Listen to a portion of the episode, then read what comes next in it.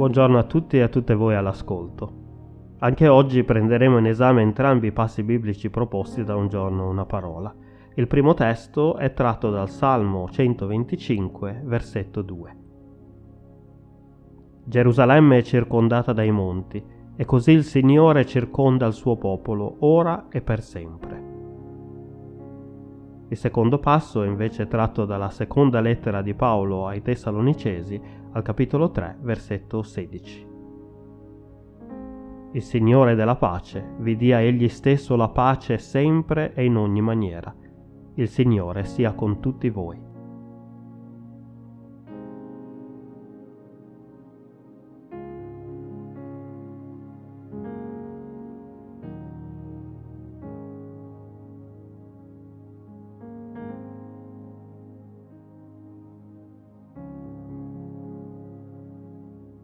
Credo che avere pace sia l'obiettivo di tutte le persone del mondo, il desiderio consapevole o inconsapevole più forte per ogni essere umano.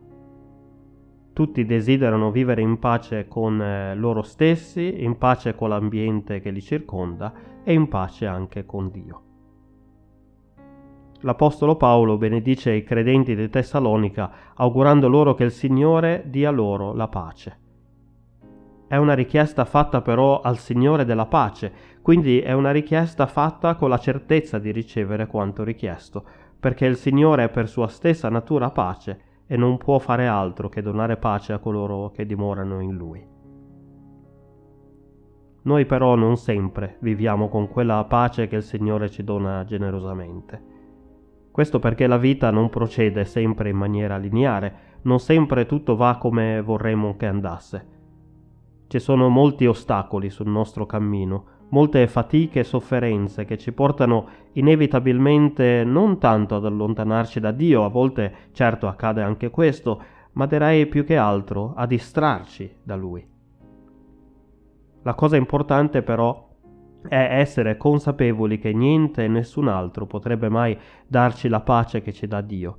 E quindi è estremamente importante ritornare sempre al Signore, così che Egli ci rinnovi il dono della sua pace.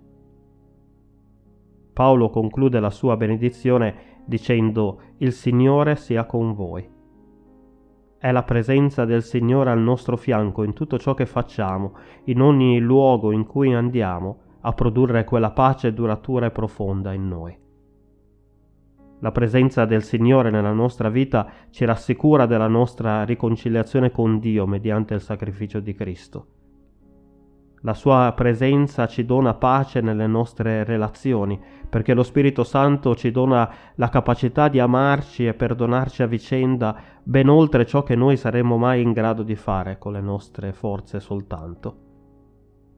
La sua presenza produce in noi la fede, aiutandoci a non dubitare delle promesse di Dio, anche quando facciamo fatica a vederle realizzate.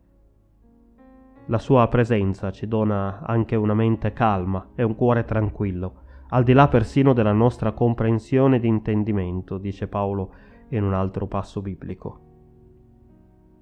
La pace che il Signore ci dà camminando al nostro fianco e facendoci il dono della sua presenza è una pace che non possiamo ricevere da nessun'altra parte.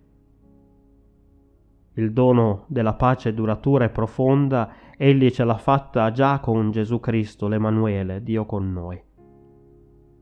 Che il Signore della pace allora vi dia egli stesso la pace sempre in ogni maniera e che il Signore sia sempre con voi.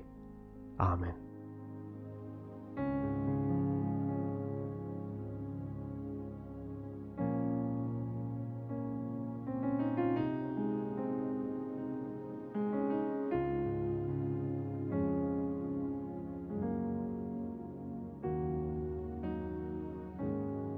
Preghiamo la preghiera breve e semplice che troviamo nel lezionario per oggi, preghiera di Albert Schweitzer.